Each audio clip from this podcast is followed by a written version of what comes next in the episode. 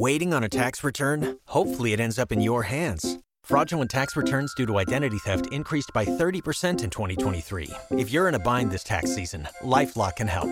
Our US based restoration specialists are experts dedicated to helping solve your identity theft issues. And all LifeLock plans are backed by the Million Dollar Protection Package. So we'll reimburse you up to the limits of your plan if you lose money due to identity theft. Help protect your information this tax season with LifeLock. Save up to 25% your first year at LifeLock.com slash aware. We're excited to announce that our very own podcasting platform, Zencastr, has become a new sponsor to the show. Check out the podcast discount link in our show notes and stay tuned for why we love using Zen for the podcast. You're listening to the Archaeology Podcast Network.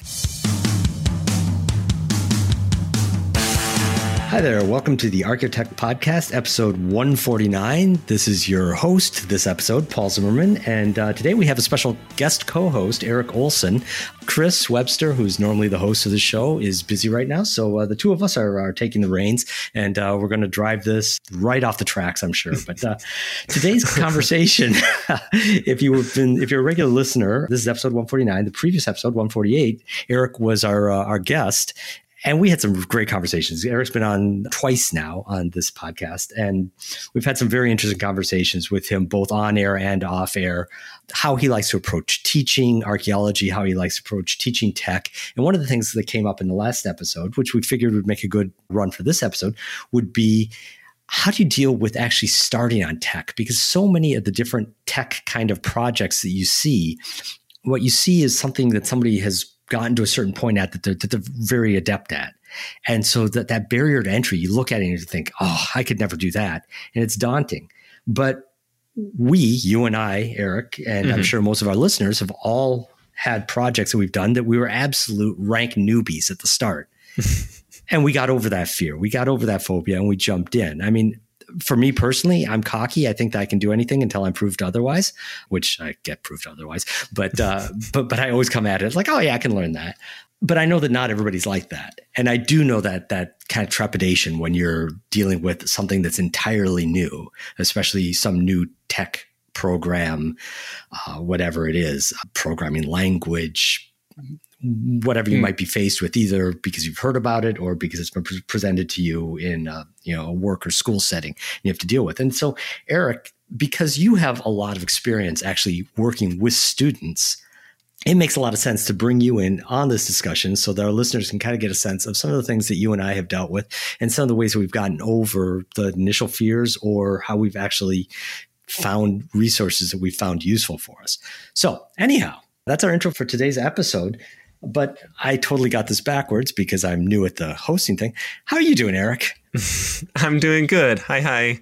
Yeah, I'm just thinking about technology and how we can get people to be less scared of it and more willing to learn how cool and efficient it can make your workflow and make research better. So I, I, just wanted to add you said sometimes things get intimidating and you start talking about coding. I also think something that intimidates people is math, but we can get Ooh. into that potentially. Yeah, I know mathematics, um, but I have a fun way of teaching that. Whether or not we get into it, we'll see. Well, that fun way of teaching that is actually um, what I uh, took away from our first interview with you last year when you were on the show. You had a really full throated endorsement of community colleges, and you were singing the praises of the students that you have. You said that they that they're coming at the at community colleges from all sorts of different backgrounds, disadvantaged in various ways, non-traditional in various ways, and that they tend to come to your class with a real hunger to learn.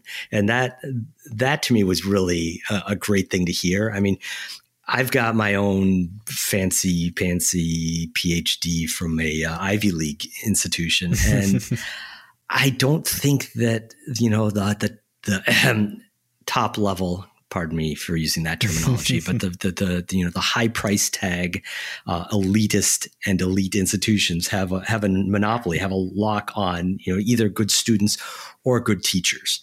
And so having a teacher like yourself come on and, and say how great these students are. And then also having your Tri C, uh, Cuyahoga Community College, and they have given you a long enough leash that you can experiment and you can do field work with your students and you can teach them and work with them on these various projects is, is also really cool. So, you know, it's, it's kind of a triangulation of interest between the school the teacher and the students. And that just, that fills me with joy to hear.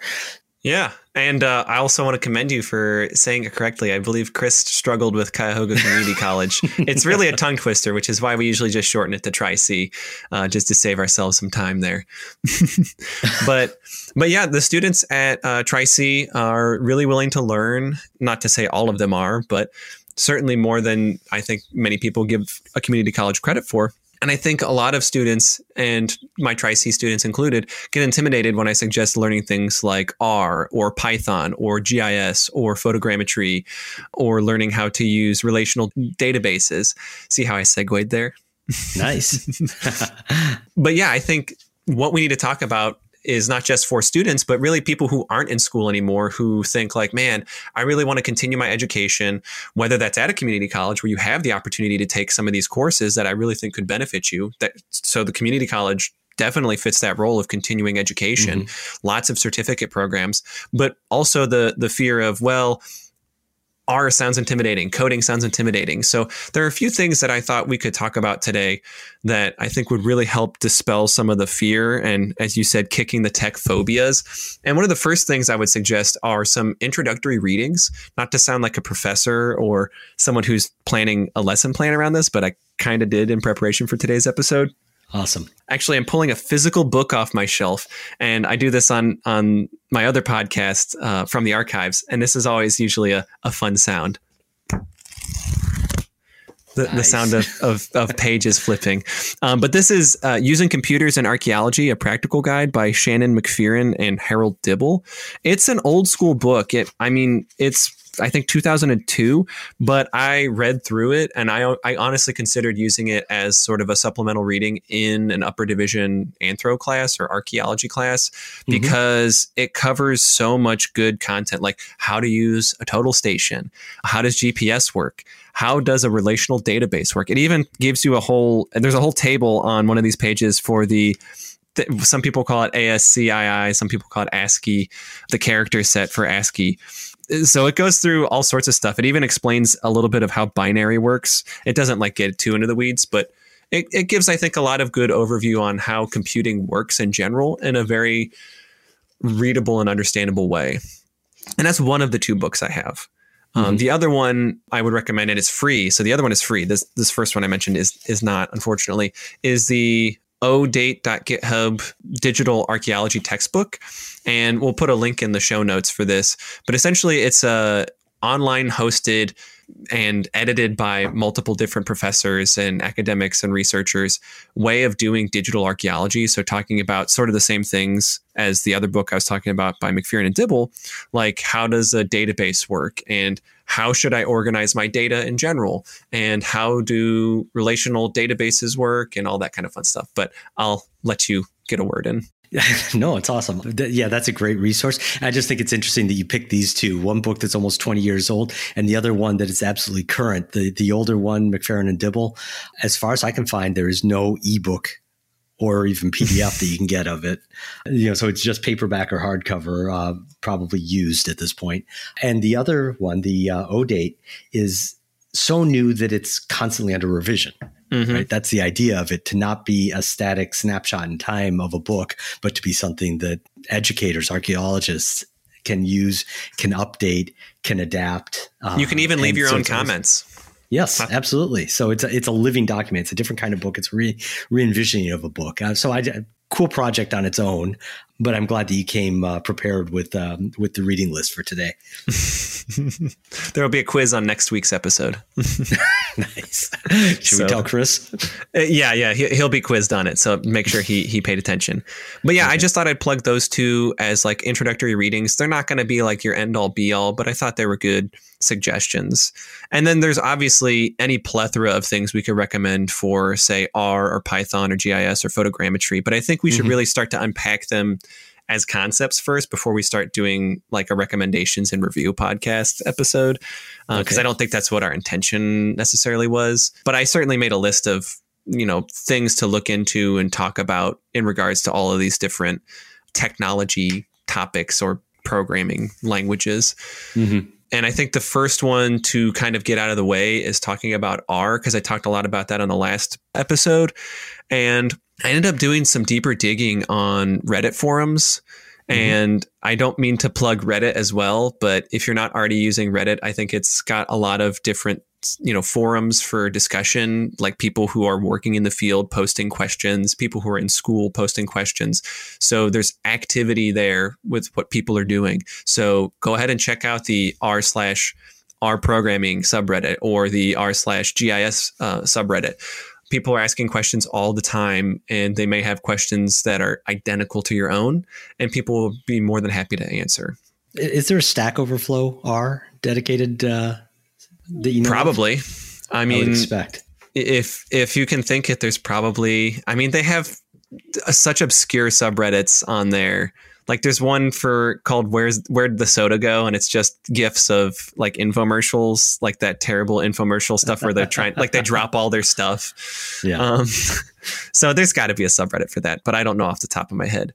But I would say for R, it, what I saw on these subreddits, at, at least in r slash GIS, and I could post the specific threads that I'm referring to that I saw literally like last night before we started recording this, is people talking about how R was useful, but it's not something that they necessarily had to do to succeed in their job. And I found it interesting. Mm. I was talking up um, Python and R, but people mm-hmm. who are GIS technicians and GIS analysts weren't really using R and Python a whole lot for their day to day activities. So, like basic map making and analysis, they didn't really need these things, but for other tasks like labeling variables that don't exist within their data set or running some interesting code essentially, I found it interesting that their perspective of it from GIS was very much a it can really enhance your your GIS game, but it's not necessarily something that like you are completely useless without knowing these things. So, and I think that's really the moral of these things is R can really really help, but it's not something that you need to view as like if I don't learn it, I'm going to be behind the curve.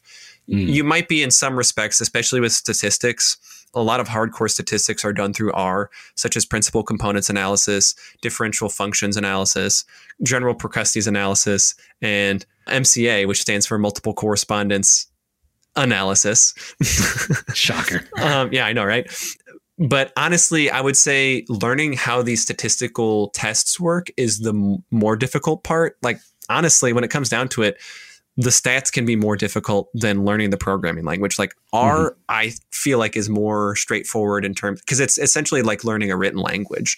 So if you can handle learning a little bit of a written language, and you don't have to learn the entirety of it, like you can learn enough Spanish to get by when you're in Mexico, right? You don't need to learn how to read Don Quixote in Spanish in order to get by, right? Mm-hmm. And the same's true of all of these programming languages is you can learn enough to be familiar with it, have a competent conversation with someone who does use it, and really make your project management go better. Like you might not be the GIS analyst at, at your job or in, you know, whatever capacity you work in archaeology, but knowing a little bit about Python and R and GIS might make it easier when you're talking to that person who has to do all of the work and you're like, oh, this is going to be a slog for them if I just ask them, hey, can you figure this thing out?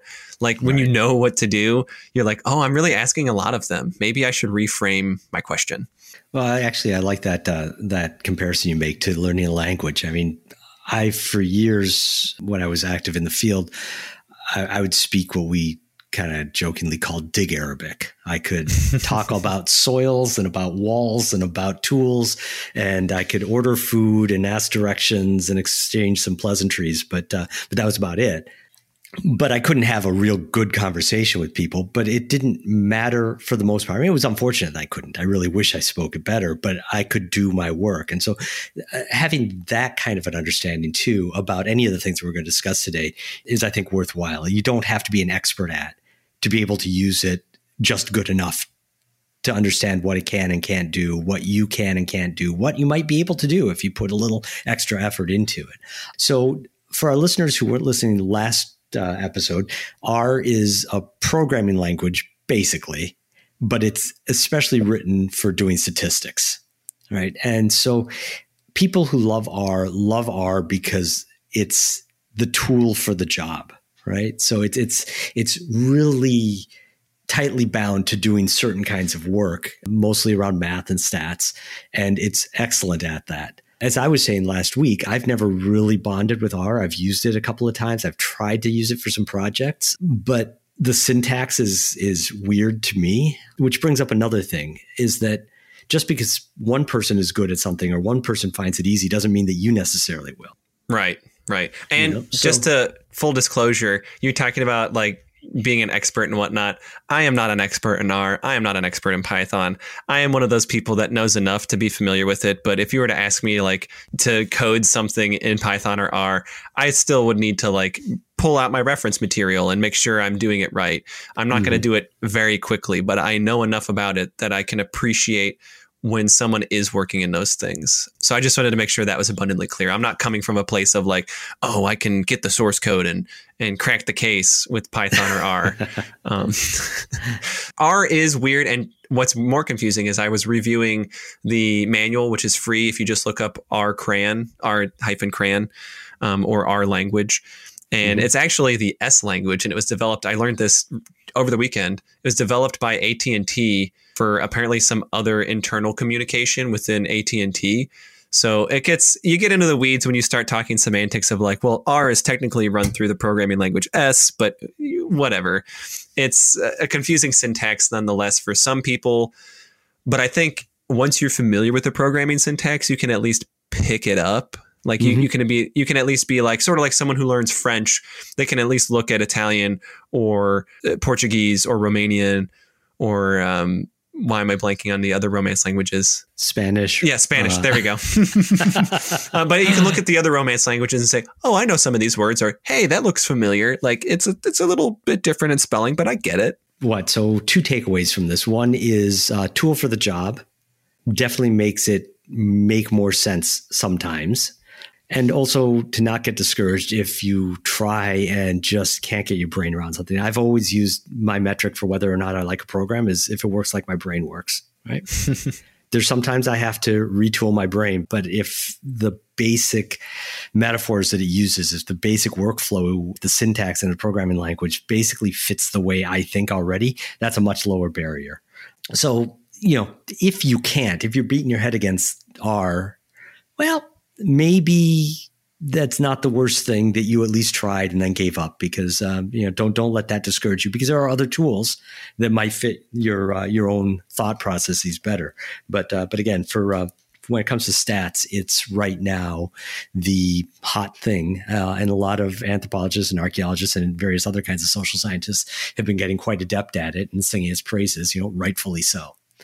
Uh, why don't we take a little break right now and come back and we'll continue this discussion. We'll go from something that's a little more specialized like R, and I'm going to kick it off with something that's more generalized, but kind of fits the same space. Uh, we'll talk a little bit about Python. Chris Webster here for the Archaeology Podcast Network. We strive for high quality interviews and content so you can find information on any topic in archaeology from around the world. One way we do that is by recording interviews with our hosts and guests located in many parts of the world all at once. We do that through the use of Zencastr. That's Z E N C A S T R. Zencastr allows us to record high quality audio with no stress on the guest. Just send them a link to click on, and that's it. Zencastr does the rest. They even do automatic transcriptions. Check out the link in the show notes for 30% off your first three months, or go to E zencastr.com and use the code Archaeotech. That's A R C H A E O T E C H. Pulling up to Mickey D's just for drinks? Oh, yeah, that's me. Nothing extra, just perfection and a straw. Coming in hot for the coldest cups on the block. Because there are drinks, then there are drinks from McDonald's. Mix things up with any size lemonade or sweet tea for $1.49. Perfect with our classic fries. Price and participation may vary, cannot be combined with any other offer. Ba da ba ba ba. Everybody in your crew identifies as either Big Mac Burger, McNuggets, or McCrispy Sandwich. But you're the filet fish Sandwich all day. That crispy fish, that savory tartar sauce, that melty cheese, that pillowy bun. Yeah, you get it. Every time. And if you love the filet of fish, right now you can catch two of the classics you love for just $6. Limited time only. Price and participation may vary, cannot be combined with any other offer. Single item at regular price. Ba da ba ba ba. Hi, welcome back to the ArchaeoTech Podcast, episode 149. Today I'm talking with Eric Olson on how to kick your tech phobias. We finished up the last segment talking about R, and uh, I teased that we'd be talking about Python. Now, Python and R get compared constantly nowadays. They get used in conjunction with each other. A lot of people kind of put one against the other, you know, oh, battle of the uh, programming languages, because Python is increasingly being used in data science, uh, which is typically for the last, you know, five or 10 years been R's domain. But I don't think that they're really in opposition. The way I want to talk about them actually isn't necessarily using Python for data science, though it's good at that too, but Python just a, in general. Now, Python is for me the programming language that I most quickly gelled with. Mm-hmm. Uh, and some people find it very weird. It doesn't have a lot of the syntax cues that you have in other languages. It doesn't have uh, semicolons at the end of the statements. It doesn't have uh, curly braces to mark off chunks of code. Uh, a lot of it is actually indented to show you what the chunks of code are, uh, which might have been a pain uh, if you had an older text editor and you couldn't like fold your code up. But now that basically any text editor can do that, uh, it'll collapse. You know, with just a little click of your mouse off in the, uh, the the the gutter, it'll collapse whatever block of code down to one line, so that you don't have to you know like search forever to find it. Anyhow, Python is a great first language to learn if it's going to be good for you at all because it's so clear it's so expressive in its syntax but it's mm-hmm. also gets rid of a lot of the stuff that i personally fidgeted with which was all this silly formatting stuff oh should i break a line here should i break a line there do i put the curly yep. brace on this line or on the next line it doesn't uh-huh. let you do that it will not run if you don't format it properly. And if you're wondering what the formatting is, well, there's documentation saying this is how it's supposed to be. If it's not this way, it won't work. They have a, a whole ethic about how to program in Python with with rules that make a lot of sense. Like explicit is better than implicit. you know, right. Which, if you've been programming for a while, once you see that, you're like, oh yeah, of course. I should just you know be a little more verbo- verbose with my my variable names. I should explain a little better. I should comment a little clearer. And oh, by the way, here's how I'm supposed to do an inline comment. Here's how I'm supposed to do a block comment you know, it, it, just gets rid of some of that friction that I found. So for me, Python, even though I'm not a good Python programmer, I program it every damn day, and uh, and I liked it. I do know that at the school that I work, that uh, some of the comp sci teachers, for a long time, even though they were teaching Java, they would use pseudo Python uh, you know, not worrying about the exact function names, for example, uh, mm-hmm. but they would use pseudopython to teach the concepts because they found that the syntax was so clear then that the kids could get an idea of what the flow of the program was. And therefore, they could translate that idea, that conceptual idea, to whichever programming language they were using for the lesson itself, usually Java because of the requirements of um, comp sci if somebody's going from high school to college. Um, yeah. You've used it some though too, right, Eric? Yeah, I think uh, you bring up a lot of good points about Python. And I guess whenever I think of Python versus some of these other coding languages, I, I'm pretty sure when I, I actually took a data science class uh, over a year ago and we talked about the history of Python and how it was like developed sort of with the mindset of a pseudo coding language because I guess it. I mean, you could get into the weeds of like it's technically not an actual like coding language; it's a pseudo language because it tells the computer what to do and all that kind of stuff. But I mean, it, it sort of takes away a lot of that fluff of brackets, as you were saying. But it still it still has a lot of that info, like that syntax information. It's just not cluttered up with symbology. And I like to mm. think hmm. of Python as sort of like um, being less concerned with the equivalent of when you're working on an annotated bibliography or you're doing your references cited and people want like SAA style versus, you know, AAA style or some other citation style. And I tell this with my students too, like I don't really, you know, care the difference between when you put a period in versus a comma. Now, obviously, in a coding language, you get an error statement if that's the case, but you understand the grammar and the syntax of what's supposed to go where, even if you don't have the symbols. That like even if I don't know that like Java, I think uses colons instead of semicolons. I mean, the function is basically the same. It's just a difference of what's what's being done in the sentence or in the in the line of code, I should say, that you're mm-hmm. doing. And I mean, for me, Python is super easy. It's relatable, and there's certainly a lot of you know self help you could get on YouTube, but there's also a lot of like, oh, what's the name of those kinds of classes that are like massive online open enrollment, like they're called MMO. They're not right, I can't recall the acronym for it, but, um, but, but there are a lot of them now. Like, um, uh, what is it? Yale Yale has them, and I think mm-hmm. uh, Harvard and other MIT is the other one I'm thinking of have these online courses that you can take in coding, and a lot of them deal with Python because it's such a universal, useful language. I think of Python as something that I use for GIS if I want to use it for GIS.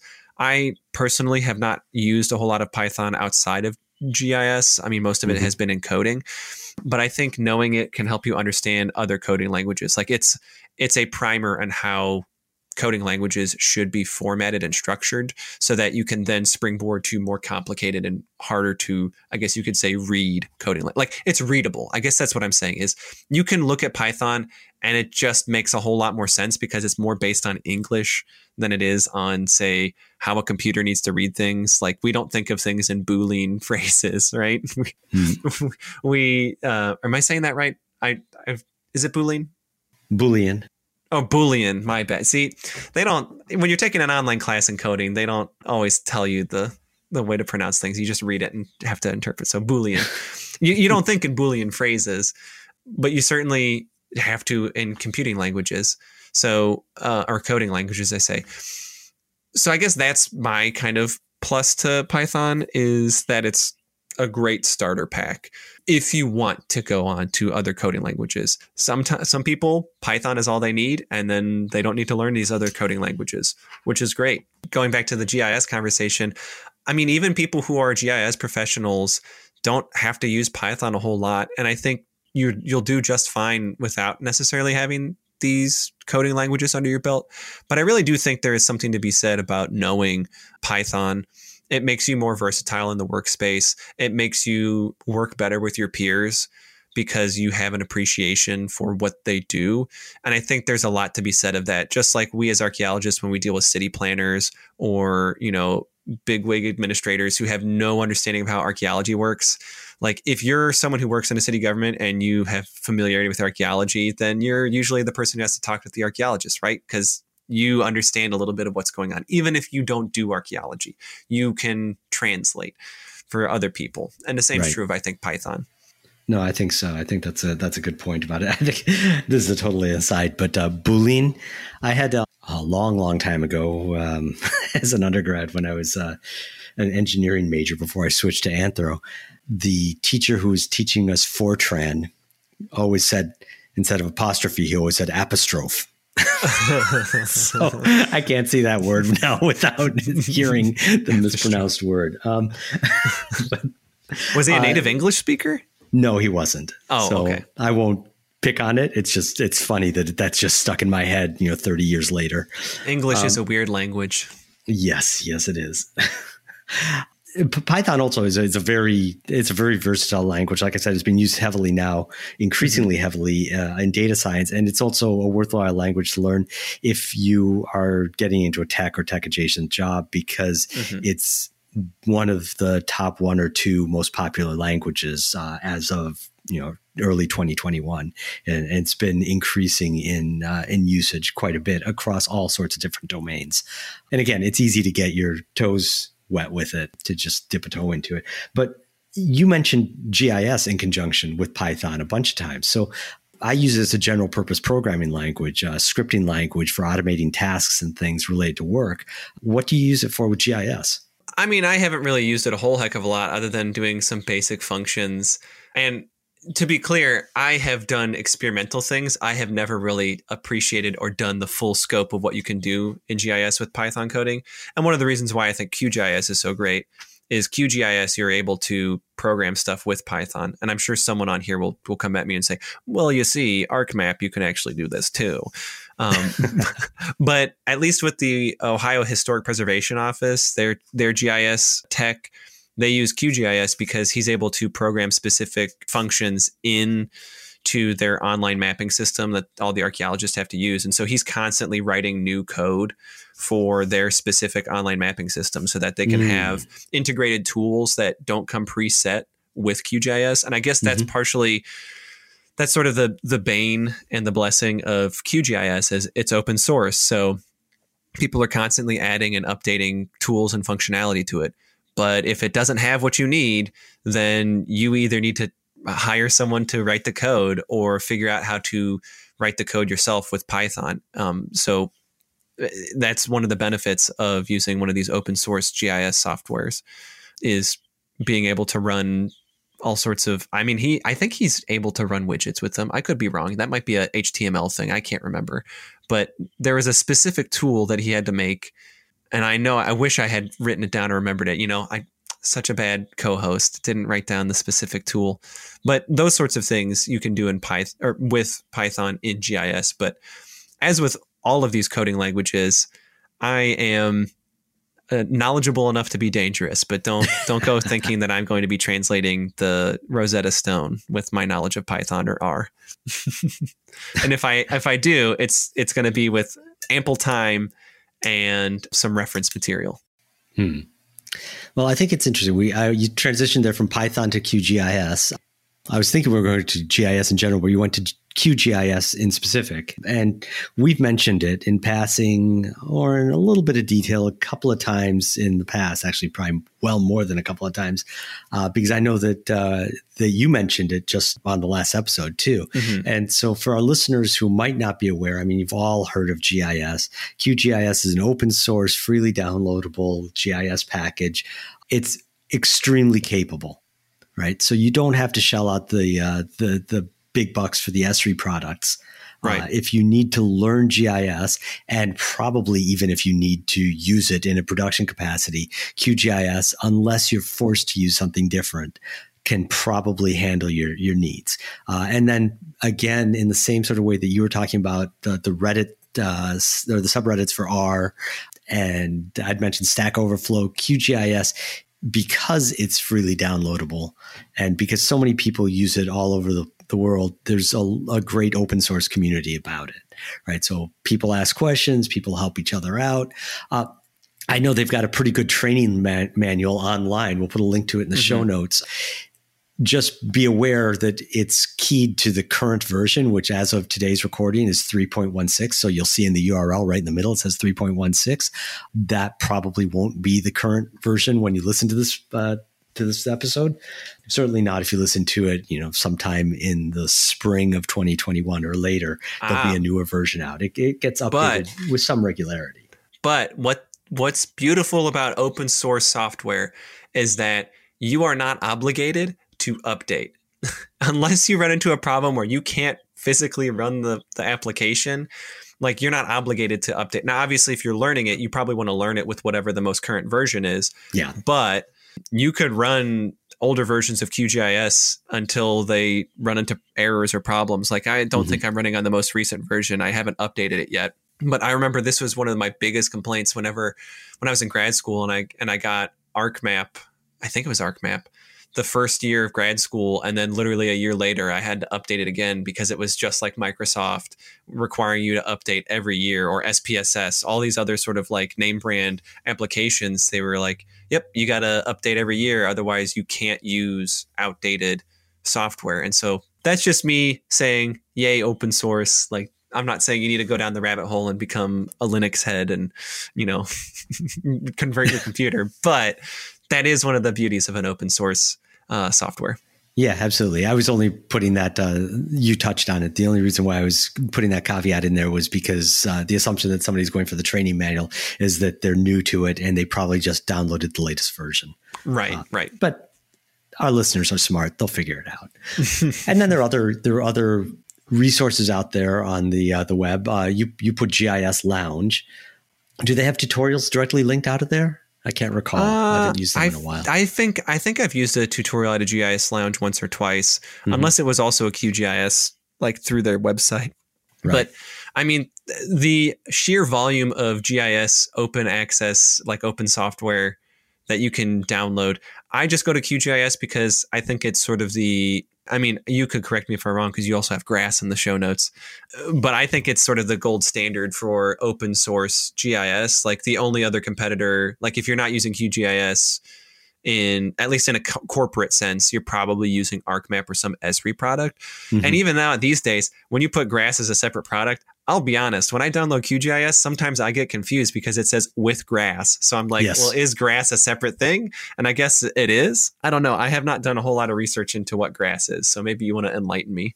Yeah. So before we get there, I'm also going to plug a YouTube channel. It's AnthroYeti. Um, The owner proprietor of that channel is Edward Gonzalez Tennant. Uh, he's an archaeologist. He's been on this podcast before and does some great work, uh, historical archaeology in Florida. But we'll put a link to his YouTube channel. He has a bunch of short little, you know, how to videos that are well put together and give you a sense of what's possible with QGIS, but also how to solve specific problems that you may have or may not even knew that you had until you start looking at it and see what somebody else can do. And that's one of the joys about playing with GIS is that you know as you eh, the deeper you get into it, the deeper it becomes and the more fun it can become if you're a mappy kind of person and almost every archaeologist I've ever met is a mappy kind of person.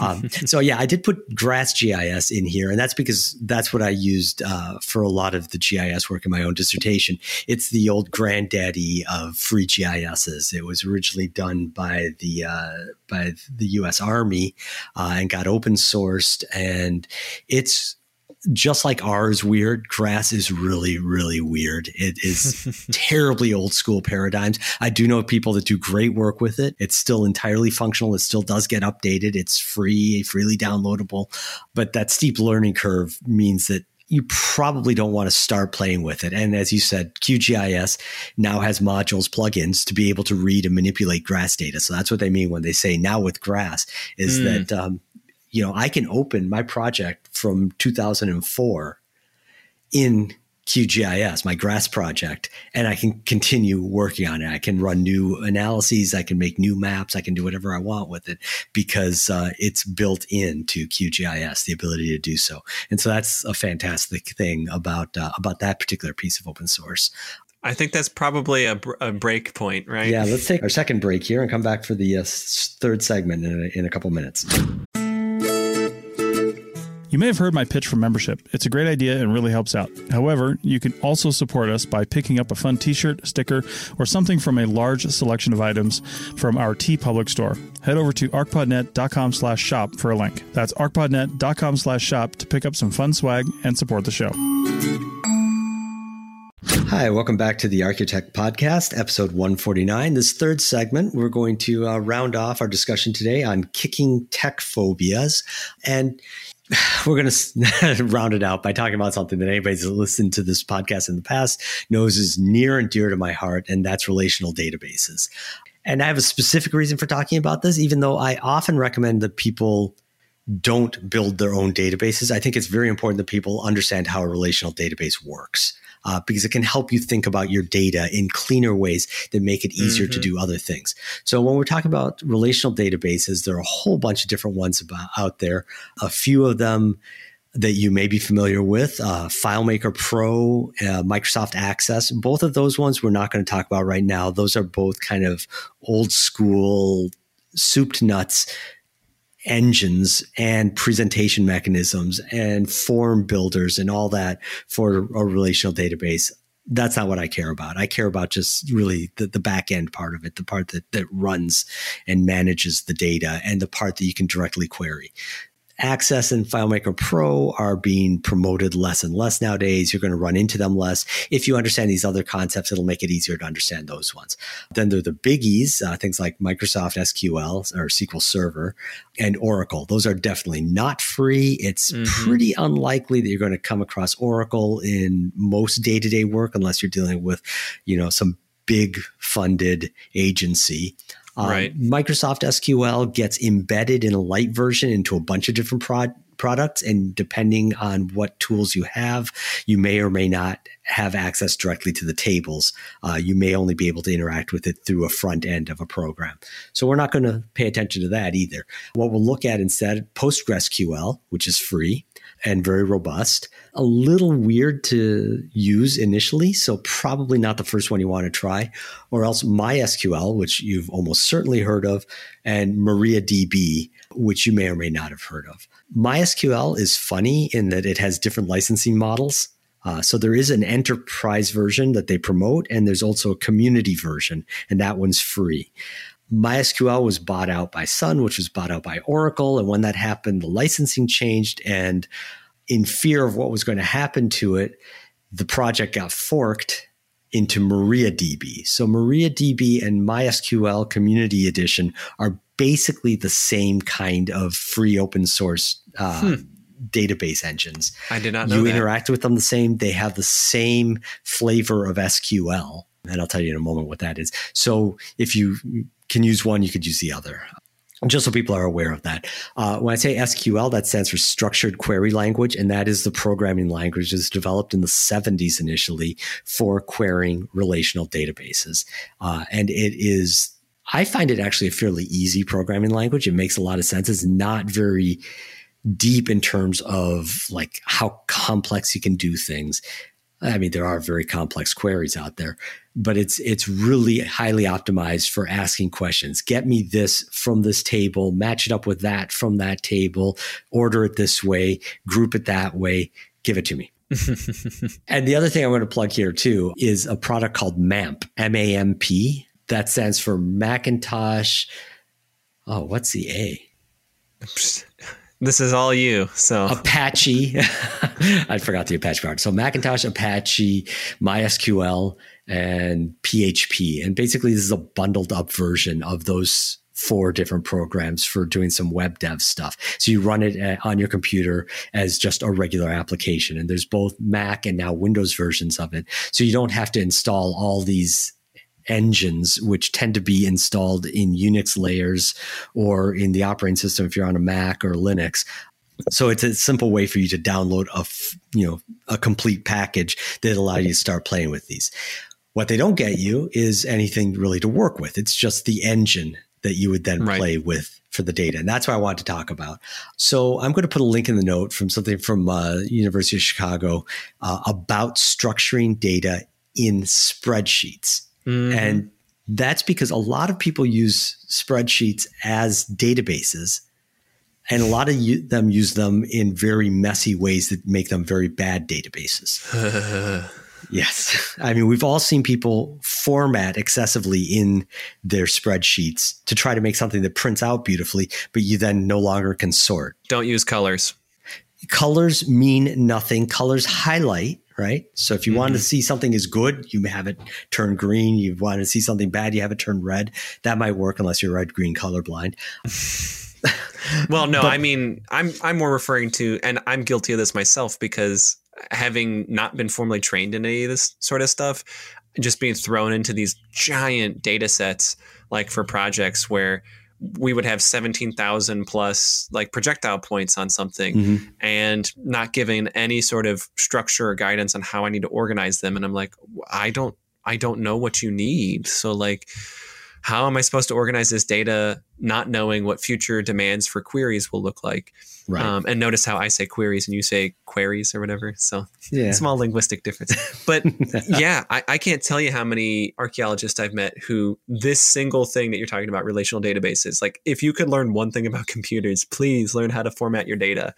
Because yes. Uh, yeah, an so Excel that, spreadsheet is not a database. It's not, but it can be an okay one. It can be an mm, okay one True. to learn how True. relational databases work. And so basically, a relational database means that you've got one table that has all of one kind of object. You've got another table that has another kind of object, and they relate to each other. So anytime you look up tutorials on relational databases, they're going to give you one of two basic kinds of examples. They're going to give you a company and the employees in the company, or they're going to give you a list of products and a shopping cart example, neither of which are really good for learning how to use a database if you're an archaeologist. So right. what I recommend is that you fire up Excel or LibreOffice or whatever, or Pages even, uh, not Pages, um, Numbers, the Mac one, and you make one sheet, you know, because you can have multiple sheets in these. You right. make one sheet and you call it sites and you give your sites first column just a series of numbers one two three four five six seven eight nine ten next one you give it a name and then other ones you give it other kinds of descriptors um, you know coordinates elevation uh, size landform. type landform whatever yeah. you want it doesn't matter just make sure that each column only has one kind of information in it right? Right. So if you have northings on your third column, that's northings all the way down. And eastings on your fourth column, that's eastings all the way down, right? And you don't put you don't combine data. Each column is distinct and discrete. And then you're starting to structure your data in, in a sensible way that will then translate into a relational database. On that second sheet, then make a second sheet on that same uh, that same spreadsheet. Call it objects. I don't care what kind of objects. First column, 1, 2, 3, 4, 5, 6, 7, 8, 9, 10. Second, type. Sherd, point, coin, doesn't matter. And then on the third column, give it site ID. And then what you can do is in the uh, in regardless what um, what spreadsheet program you're using, you do something called a VLOOKUP, and you can get the site name or the site coordinates or whatever off that first one by looking up that third column in the second spreadsheet in the second sheet, right? The one that says site ID. So I don't have to have all that site information for each one of these objects. I just have a reference that points back to the first one. And you do a VLOOKUP, you can look online to see how to do a VLOOKUP. They're very simple. But as soon as that clicks, I guarantee you will understand how relational databases work. Oh yeah, yeah. I definitely think that's been one of the most difficult things when I teach my intro classes, not just archaeology but also cultural anthropology, because I try to incorporate these concepts in all of my classes. This is the one that trips people up so much is when I give them data and they're like, uh and I'm just like, well, you, you try and reorganize it. And I try to get them to think about the data in different ways. Yeah, I, I mean, I don't personally use VLOOKUPs, but that's mostly because anytime I'm doing analysis and whatnot, I'm not really generating giant databases. Mhm. Or if I'm doing something, I'm using it for like a one off sort of analysis for something. I'm Yeah. not generally like if I'm going to make something that's shareable, sure, I might use it. But I try to avoid. I, I, at least I've tried to in the past because of how how bad my experience has been with like especially Microsoft Excel and people just throwing stuff into it. And Yeah. then the moment you have multiple people working in the same spreadsheet, chaos. Just version control is one of my biggest complaints with. And so as someone who's promoting VLOOKUPs in say Excel or LibreOffice, go open source, or OpenOffice, also an open source alternative to mm-hmm. the Microsoft suite. As someone who's promoting VLOOKUPs, is there a way that you would recommend for like version control? Which, for those that don't know what version control is, essentially, if I make an update on a particular document and you make an update on a particular document, they can merge together and that you don't end up with five different iterations of the same document because someone's working on an older version of, say, the same spreadsheet, but they don't upload it to the same source and you're also working on it at the same time how do you reconcile both those people's different edits on different documents so what do you Right. recommend in that case Uh, I don't have a good recommendation for Excel spreadsheets or LibreOffice Open Office spreadsheets. Mm, case closed then uh, Well, no. What I would No, say is use one of the online uh, tools like uh, like Google Sheets. They're becoming increasingly useful. We use them all the time at work, and they're made for multiple people to be editing at the same time. It also has a built-in, not a great version control. You can't do like real merges and diffs and such like you can with uh, with with text that's in Git. You know, like you would do with your source code, but you can certainly find where things went awry when somebody accidentally, you know, types over data in a cell. it's like, oh, that was Bill last week. do you use anything other than google sheets then because not that i have anything against google but i'm obviously i would love to see alternatives to big tech if there's a, an option Yeah, no, I don't. Uh, I'm sure you could use Office 365 Excel, but that still keeps you in the world of big tech. Yeah. I do believe that that you can do something similar with Numbers, Apple's version, but that still keeps you in the world of big tech. I wonder if you could make a server, like your own personal server, like a, a Raspberry Pi server, and then just share that with the people that need to have access to the spreadsheet. And well, then maybe actually, no. You know what people do if you're not doing a spreadsheet, if you're dealing with uh, with CSV columnar data, people do use that directly in Git. Hmm. Right. see, because so- I, I toyed around with that a, a year or two ago, and I just never followed up with it because I I couldn't find any conclusive information on using C. I mean, because really. CSV is probably all most of us archaeologists need, especially some of Yes. us older archaeologists who only think in terms of like spreadsheets where it's like frequency counts descriptions of things you're not really doing any functions inside of these cells they're just describing some attribute about an object or a site. So you could do most of it in a CSV file. Yeah, um, I'm trying to remember. It was years ago. I saw a, um, a lecture by Sebastian Heath. Uh, he's a professor at uh, the Institute for the Study of the Ancient World here in New York, and he's actually been on this this podcast too. But he had locations and dimensions of Roman uh, amphitheaters, I believe, all in CSV uh, on a Git project that he was working on to map them in R. So um, maybe I'm going to do this and then we can wrap up our discussion here. But that's why I wanted to talk about relational databases because. Mm. R and Python are great for data analysis. GIS is great for data display and also for analysis. R Python certainly can be used for data display, depending on what you want to do with them, what different modules or plugins you have. Uh, but they all can benefit from an understanding of these relational databases mm-hmm. because it helps you think about how your data are structured. And specifically, because all of those different things, QGIS, Python, R, they all have different ways of hooking into your relational database. Yep. So you can use the database tool for the job for storing all your data and having it managed and clean and not monkeyable.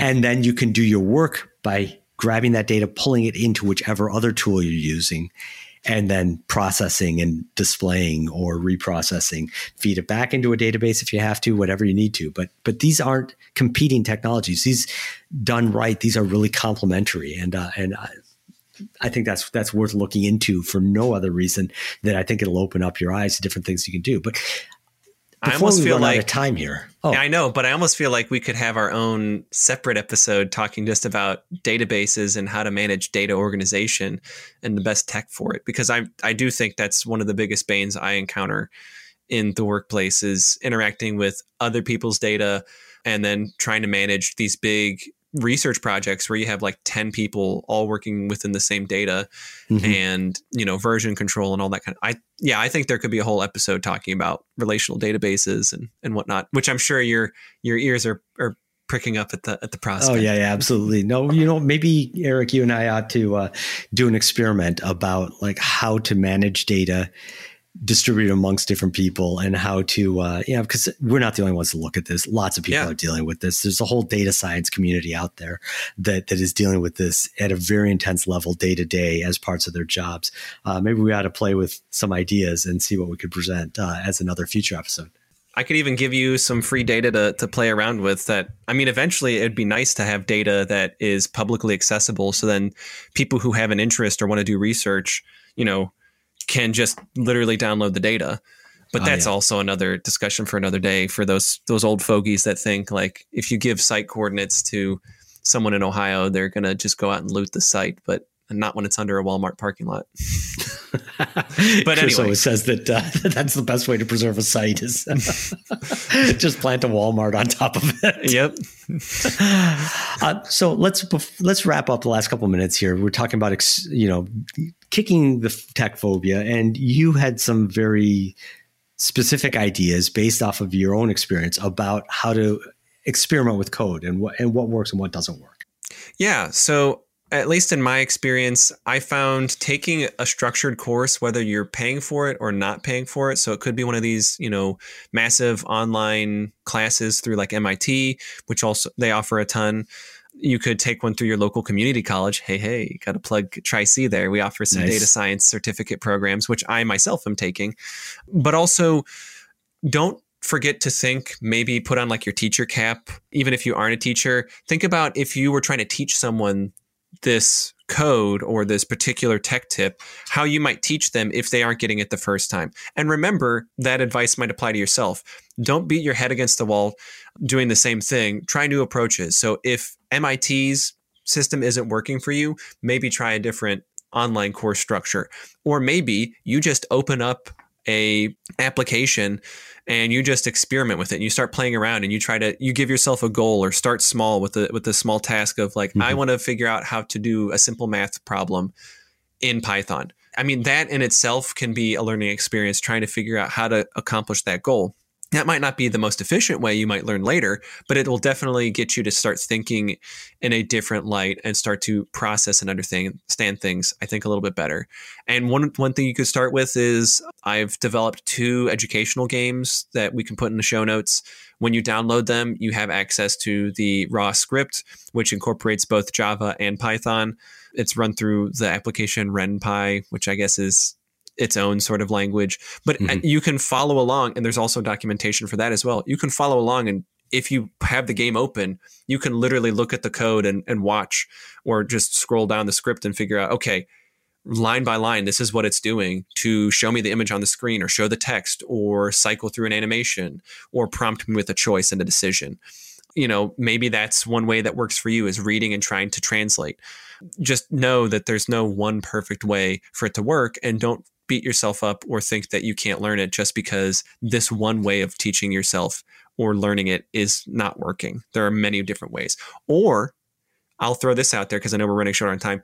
There's an entire Discord server dedicated to R. And if you're not familiar with Discord, it's essentially an, an online chat room that, at least so far as I can tell, is quickly replacing most other sort of social media like Facebook. I, all the Discord servers I'm finding are either filled with, you know, kids 11 to 18 or adults my age in their like 20s and 30s who are professionals trying to find other professionals.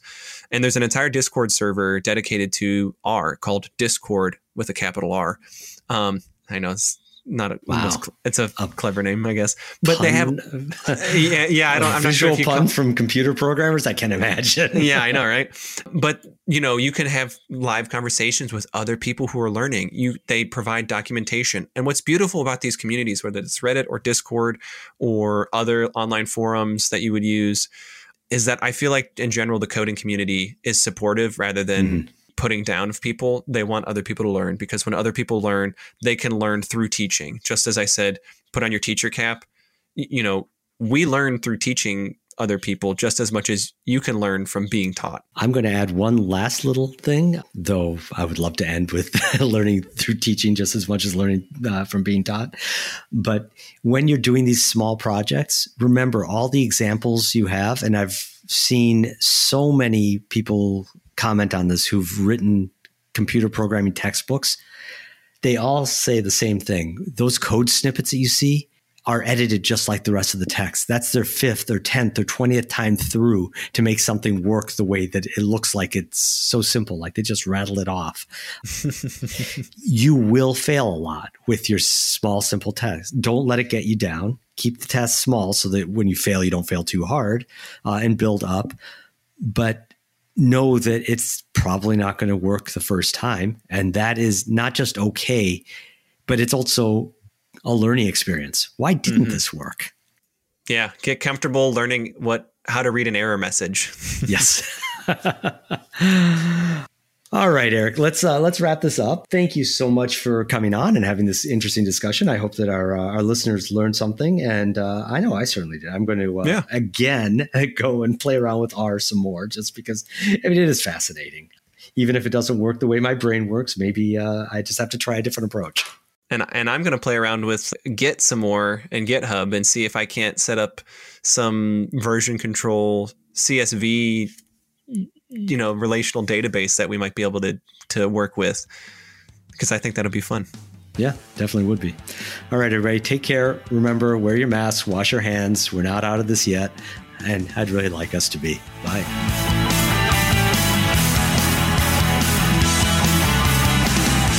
Thanks for listening to the Archaeotech podcast. Links to items mentioned on the show are in the show notes at www.arcpodnet.com slash archaeotech.